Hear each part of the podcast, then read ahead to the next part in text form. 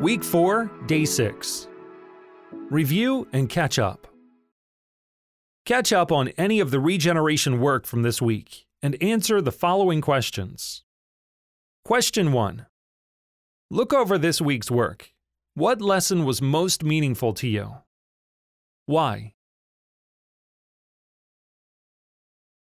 Question 2. What made you most uncomfortable with these lessons? Question 3. Have your views on God changed at all over the last few weeks? If so, briefly describe how your views are changing. Question 4. Has someone at Regeneration been an encouragement to you? How have they encouraged you? Tell them at the next group meeting. Question 5.